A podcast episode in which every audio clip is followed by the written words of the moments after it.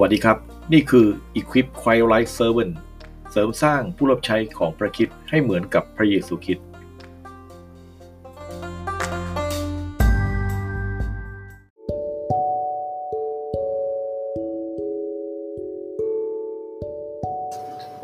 สวัสดีครับ และนี่คือ Equip Quiet Life Servant เสริมสร้างผู้รับใช้ให้เหมือนกับพระเยซูคริสต์พอดแคสต์นะครับ ท่านผู้ฟังคงเคยได้ยินคำหนึ่งที่เขากล่าวไว้ว่า ถ้าเราอยากจะรู้จักใครสักคนให้ดีให้ลึกนะครับ ก็ให้เราดูสิ่งที่เขาเป็น และสิ่งที่เขาทำคำนี้น่าจะเป็นความจริงนะครับ เพราะว่าสิ่งที่เป็นผลแสดงออกมาจากสิ่งที่เขาคิดเขาพูดและเขาทำ ก็ย่อมมาจากองค์ประกอบภายใน และส่วนความเป็นตัวตน ภายในของแต่ละคนที่แสดงออกมา แต่ในฐานะที่เราเป็นผู้นำสิ่งที่สำคัญที่สุด ก็คือการแสดงออกถึงวุฒิภาวะ ความเป็นผู้นำการจัดการ ความคิดอย่างเป็นระบบ แล้วก็ การบริหารการจัดการต่างๆ ในองค์กร ที่จะต้องสอดคล้องกับชีวิตและความเป็นจริง ของบุคคลนั้นๆ ที่รับหน้าที่ในการเป็นผู้นำในองค์กร เป็นเรื่องที่พูดถึงและก็ถกเถียง กันมาอย่างมากมายครับ ว่าการบริหารการจัดการจำเป็นไหมกับคิสจักร และก็ผู้นำองค์กร หรือผู้นำของคริสเตียน เพราะเมื่อเรารู้อยู่แล้วว่าทุกสิ่งอยู่ในการควบคุมการดูแลของพระเจ้า หลายๆ คนก็ใช้คำนี้แหละครับ เป็นข้ออ้าง ว่าจริงๆแล้ว ทุกอย่างพระเจ้าทรงควบคุม พระองค์ทรงกำหนดไว้แล้ว ผมก็ไม่ปฏิเสธครับ ผมก็เป็นคนหนึ่งที่มีความเชื่อในความยิ่งใหญ่ของพระเจ้าในสิ่งนี้เหมือนกันว่า พระองค์ทรงรู้จักเราตั้งแต่เริ่มต้น พระองค์ทรงรู้จักเราตั้งแต่ก่อนที่เราจะเกิดมาในโลก และพระองค์ทรงรู้จักก่อนสิ่งที่ เราจะพูดเราจะทำเราจะคิดด้วยซ้ำไป แต่ในความเป็นจริง ความเป็นอัจฉริยะของพระเจ้า ความยิ่งใหญ่ของพระองค์ที่พระองค์ทรงสร้างเรา และที่พระองค์ทรงมอบหมาย หน้าที่ให้กับใครสักคนหนึ่ง นั่นแสดงว่าคนนั้นจะต้องเป็นคนที่พระองค์ทรงไว้วางใจได้ และพระองค์เชื่อมั่น ในความสามารถที่เขาทรงเป็น และเขามีเขาจะสามารถทำสิ่งที่พระองค์ทรงมอบหมาย ให้อย่างสำเร็จได้อย่างแน่นอน และสิ่งนี้แหละครับก็คือหัวใจและก็สิ่งที่เราจะพูดและเราจะคุยกันในวันนี้ว่า ความเป็นผู้นำของเรา กับการบริหาร การจัดการ ความคิด การวางแผน การมีวิสัยทัศน์ เราจะทำอย่างไรที่จะนำองค์กรนำทีมงาน ของเราที่จะก้าวไปสู่ความสำเร็จในงานและพันธกิจของเรา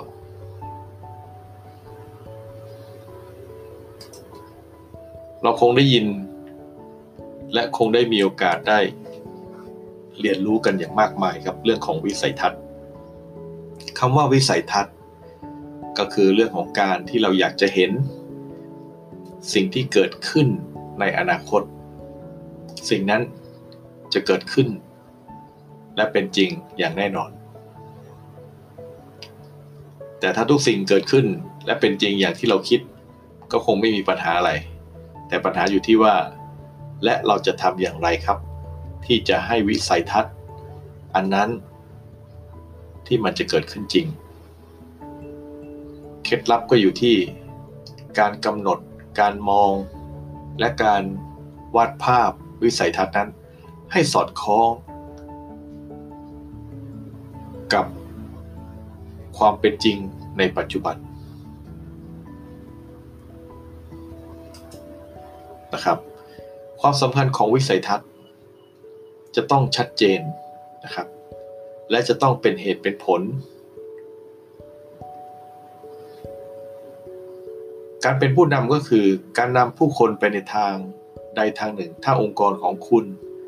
หรือคนของคุณไม่รู้ว่าคุณกำลังจะไปทางไหน ความเป็นผู้นำก็ไร้ความหมายนะครับ ถ้าผู้นำขาดทิศทาง ถ้าผู้นำไร้จุดหมาย แน่นอนครับก็เป็นเรื่องที่น่าเศร้าสำหรับองค์กร แล้วก็ทีมงานที่จะต้องตกอยู่ในภาวะที่ ไม่รู้ว่าเรากำลังทำอะไรอยู่ และนี่คือบทบาทความรับผิดชอบของผู้นำผมไม่ปฏิเสธครับ เพราะว่าผมก็มีเพื่อนร้ายหลายคนนะครับ แล้วก็ผู้นำส่วนใหญ่ก็มีแนวความคิดที่ดีนะครับ แล้วก็เป็นคนที่มีความคิดที่สร้างสรรค์นะครับ รู้จักคิดรู้จักมีวิสัยทัศน์นะครับ แต่หลายครั้งวิสัยทัศน์ที่ไม่ได้ถูก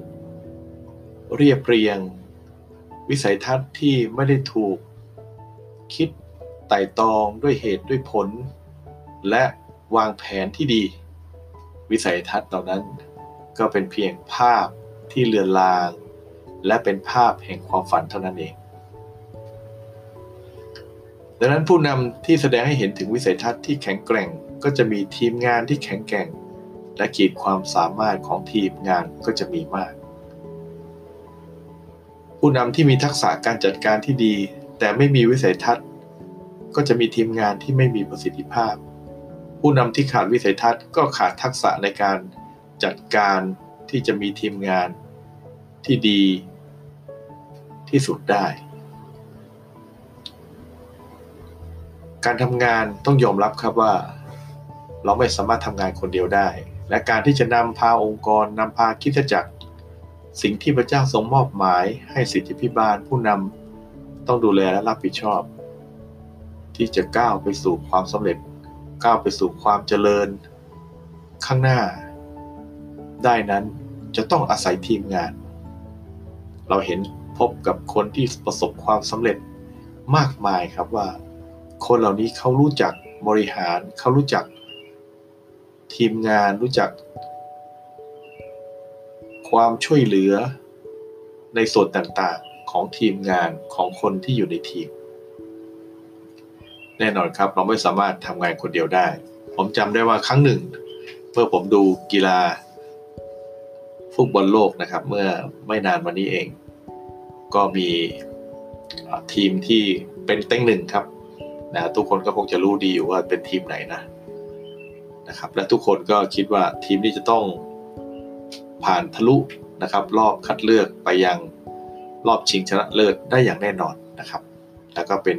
ทีมที่ ถูกวางไว้ว่าเป็นทีมที่แข็งแกร่งนะครับ ในอดีตที่ผ่านมา แต่ปรากฏว่าการแข่งขันในทัวร์นาเมนต์บอลโลกนั้นในครั้งนั้น ทีมที่ถูกจับตานี้ปรากฏว่าตกรอบแรก ไม่สามารถที่จะผ่านเข้าไปรอบชิงชนะเลิศหรือรอบลึกๆได้ เพียงเพราะว่าเขาไม่ได้เล่นภายใต้ทีม ที่ดี หรือว่าการร่วมไม้ร่วมมือกันในทีมที่ดี เขาเพียงแต่จะอาศัยทักษะความสามารถ เฉพาะตัวของนักเตะที่ค้าแข่งอยู่ในสโมสรชั้นนำของโลก มีค่าตัวเป็นหลายร้อยล้าน หลายสิบล้าน แต่คนเหล่านี้คิดว่าเขาสามารถที่จะนำทีมก้าวไปสู่ในรอบชิงได้ แต่เป็นเรื่องที่น่าเศร้านะครับ แล้วก็เป็นเรื่องที่หลายคนก็ช็อกในวงการฟุตบอลในการแข่งขันครั้งนั้นอย่างมาก เราเห็นชัดเจนว่าการรับใช้พระเจ้าก็เหมือนกันครับ เราไม่สามารถที่จะทำงานคนเดียวได้ เราไม่สามารถที่จะพาคิดจักรองค์กรของเราไปคนเดียวได้ เราจะต้องมีทีมครับ มีครั้งหนึ่งครับที่พระเจ้าทรงนำชนชาติอิสราเอลออกมาจากอียิปต์แล้วก็กำลังจะเข้าสู่คานาอัน แต่ในบริเวณนั้นเองเขาได้พบกับกลุ่มกองโจรแล้วก็ชนพื้นเมืองที่คอยโจมตีชนชาติสเอลอยู่นะครับ แล้วก็ ก็มีการต่อสู้กันเกิดขึ้น และพระเจ้าก็ทรงให้โมเสสนั้นยกไม้เท้า ปรากฏว่าเมื่อโมเสสยกไม้เท้าศัตรูและข้าศึกของอิสราเอลก็ถูกฆ่า แล้วก็ได้รับชัยชนะ แต่การสู้รบบางครั้งต้องใช้เวลานาน โมเสสไม่สามารถที่จะยกแขนและชูไม้เท้าได้ตลอด เราจะเห็นว่าในพระพีบันทึกว่าอาโรนและเฮอก็เข้ามาช่วยนะครับโมเสสในการยกไม้เท้านั้น แล้วก็สามารถที่จะทำให้ชนชาติอิสราเอลชนะ ต่อสงสงครามนั้นได้ ดังนั้นการทำงานเป็นทีมคือเรื่องที่สำคัญคือหัวใจที่จะนำพาคิดจักรไปสู่ การพัฒนาและการเจริญได้นะครับ และยิ่งกว่านั้นวิสัยทัศน์ของผู้นำจะต้องเป็นวิสัยทัศน์ที่มีความไว้วางใจได้ มีความร่วมมือ มีการพึ่งพาอาศัยซึ่งกันและกัน มีแรงจูงใจนะครับ มีความรู้สึกรับผิดชอบต่อความสำเร็จร่วมกัน ในทีมงาน และพาทีมงานไปในทิศทางที่ถูกต้องนะครับ แล้วก็ชิ้นงาน หรือว่าเป้าหมายนั้น จะต้องเป็นการมองเห็นภาพร่วมกัน ความสำเร็จร่วมกันไม่ใช่ความสำเร็จของใครคนใดคนหนึ่ง นี่คือหัวใจของผู้นำและความรับผิดชอบของผู้นำต่อ การมีวิสัยทัศน์ ต่อไปครับ วิสัยทัศน์ที่ทรงพลัง ก็จะต้องเป็นวิสัยทัศน์ที่สร้างวัฒนธรรมที่แข็งแกร่งให้กับองค์กร สร้างแหล่งพลังงานให้แก่ทุกคนในองค์กรให้ขับเคลื่อนไปในทิศทางเดียวกัน ทุกคนจะต้องคิด จะต้องแสวงหาวิธี จะต้องมีการร่วมไม้ร่วมมือซึ่งกันและกัน สิ่งนี้ครับจะสร้างองค์กร แห่งการเสริมสร้าง สร้างองค์กรแห่งการเสียสละนะครับ สร้างวัฒนธรรมในองค์กรเกิดขึ้นในการช่วยเหลือซึ่งกันและกันนะครับ ไม่มีการทะเลาะกัน ไม่มีการทำลายกัน ไม่มีความแตกแยกซึ่งกันและกันดังนั้นสิ่งนี้เป็นภาพสะท้อนของคิดจักรครับคิดจักรของพระเจ้าทุกวันนี้กำลังเกิดอะไรขึ้น เรากำลังแตกแยกกันไหมหรือเรากำลังเสริมสร้างพี่น้องคนหนึ่งคนใดอาจจะมีปัญหาแต่เราสามารถที่จะคุยกัน ตกลงกันถ้อยทีถ้อยอาศัยด้วยความรักของพระเจ้าครับ อย่าลืมนะครับ หัวใจของคริสเตียนทุกคนคือความรักของพระเจ้า ความรักของพระเจ้าเท่านั้นครับ ความรักของพระเจ้าสามารถลบล้างความผิด ความรักความรักของพระเจ้าสามารถให้อภัย และยกโทษความผิดต่อผู้อื่นได้ ความรักของพระเจ้าสามารถทำให้เรารักคนที่ไม่น่ารัก ความรักของพระเจ้าทำให้เราสามารถรักศัตรูได้ แต่น่าเสียใจครับ ในทุกวันนี้เราได้ยินคำว่า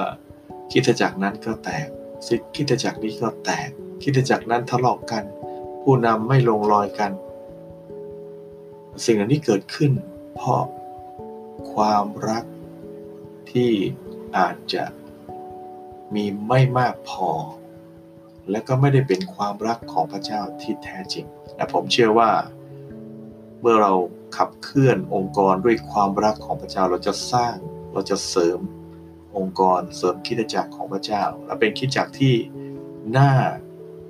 มองเหมือนที่อาจารย์ปรบอกว่าเป็นกลิ่นหอมทำให้เขาคนส่วนใหญ่เข้ามาหาพระเจ้าได้นะครับ วิสัยทัศน์จะต้องได้ความร่วมมือร่วมแรงร่วมใจซึ่งกันและกัน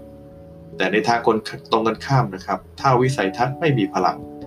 นะครับก็คือองค์กรไม่สามารถที่จะเข้าถึงระดับคุณค่า ผู้นำไม่สามารถที่จะเข้าถึงความร่วมไม้ร่วมมือของในทีมงานได้นะครับสิ่งเหล่านั้นก็จะถูกกัดก่อน แล้วก็จะเป็นอุปสรรคไม่สามารถนำพาองค์กรไปถึงเป้าหมายได้ ดังนั้นคำถามที่สำคัญก็คือ ปัจจุบันคิดจากองค์กรของเรามีวิสัยทัศน์หรือไม่ครับ สิทธิพิบาล ผู้นำ จะต้องมีวิสัยทัศน์นะครับ ไม่ใช่นำองค์กรไปโดยที่ไร้ทิศทาง ไร้จุดหมาย ไร้เป้าหมาย และไร้วิสัยทัศน์ แล้ววิสัยทัศน์ที่เรามีครับ เรามีพลังไหมในวิสัยทัศน์นั้นนะครับ เป็นวิสัยทัศน์ที่สามารถทำให้สำเร็จได้หรือไม่นะครับไม่ใช่เป็นวิสัยทัศน์ที่ตั้งแล้ว เรารู้ว่าไม่สำเร็จจะตั้งไว้สวยๆ เพื่อดูเพื่อให้ดูดีเพื่อให้ฟังแล้ว โอ้โห คนคิดไม่ถึงนะครับ คนจำได้ แต่ ไม่สามารถที่จะไปถึงความสำเร็จในวิสัยทัศน์นั้นได้ หากเราไม่มีวิสัยทัศน์นะครับ เราก็จะขาดวิสัยทัศน์และส่งผลเสียต่อองค์กรอย่างยิ่งนะครับ ประการต่อไปผู้นำที่ใหญ่จะต้องขับเคลื่อนนะครับ ทีมงานด้วยการประสาน พวกเขาเข้าด้วยกันกับวิสัยทัศน์ขององค์กร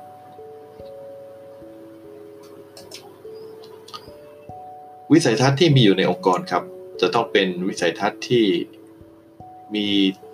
ส่วนร่วมซึ่งกันและกันนะครับ อย่างที่ผมเกินไว้ตั้งแต่ต้นนะครับ และเป็นวิสัยทัศน์แห่งความรับผิดชอบของผู้นำทุกระดับนะครับ ที่ผู้นำทุกคนไม่ใช่คนใดคนหนึ่งนะครับ ที่จะต้องรับผิดชอบวิสัยทัศน์เพียงคนเดียวไม่ใช่ครับ ทุกคนจะต้องมีส่วนร่วมในวิสัยทัศน์ สิ่งนี้คือสิ่งที่ยากนะครับ แต่ว่าถ้าได้ผู้นำที่มีประสิทธิภาพนะครับ เป็นผู้นำที่มีความสัมพันธ์ที่ดีกับทีมงานนะครับ ผมเชื่อว่าองค์กรนะครับ แล้วก็ทีมงานจะสามารถนำองค์กรสู่ เป้าหมายสู่วิสัยทัศน์ได้อย่างแน่นอนนะครับดังนั้นสิ่งวันนี้จึงฝากไว้ถึงเรื่องของวิสัยทัศน์กับผู้นำนะครับ ขอให้ผู้นำทุกท่านมีวิสัยทัศน์ที่